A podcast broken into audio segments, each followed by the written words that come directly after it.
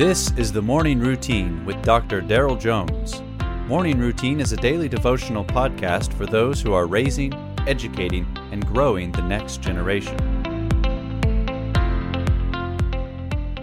Happy Tuesday! In fact, I, I hope it's your best one ever. Really. Of all the Tuesdays you've ever experienced, I hope today, June the 7th, put it in your baby book, your best one ever. This morning, reading from the Proverbs chapter 26, verses 11 uh, and 12. Oh boy, this is, uh, yeah, okay. So here's, here's, uh, here's a good one here while, while you're eating your Cheerios this morning. Proverbs 26, 11 and 12. Like a dog returns to his vomit is a fool who repeats his folly. Do you see a man who is wise in his own eyes? There's more hope for a fool than for him. The book of Proverbs contains bits of wisdom spoken by King Solomon while he ruled over Israel. They were written to better the nation and grant wisdom to whoever would listen. Today's proverb paints a powerful word picture that communicates great wisdom to us. It is ridiculous to continue to do something foolish after acknowledging that it is, in fact, foolish.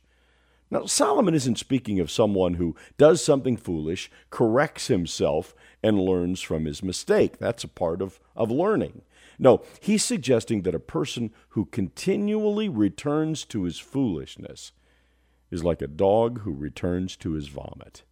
It's an outrageous example, but that's his point. It's outrageous to sit and eat at the trough of foolishness. A person may seem wise in his own eyes, but only in his own eyes. To be wise is to fear or to revere the Lord.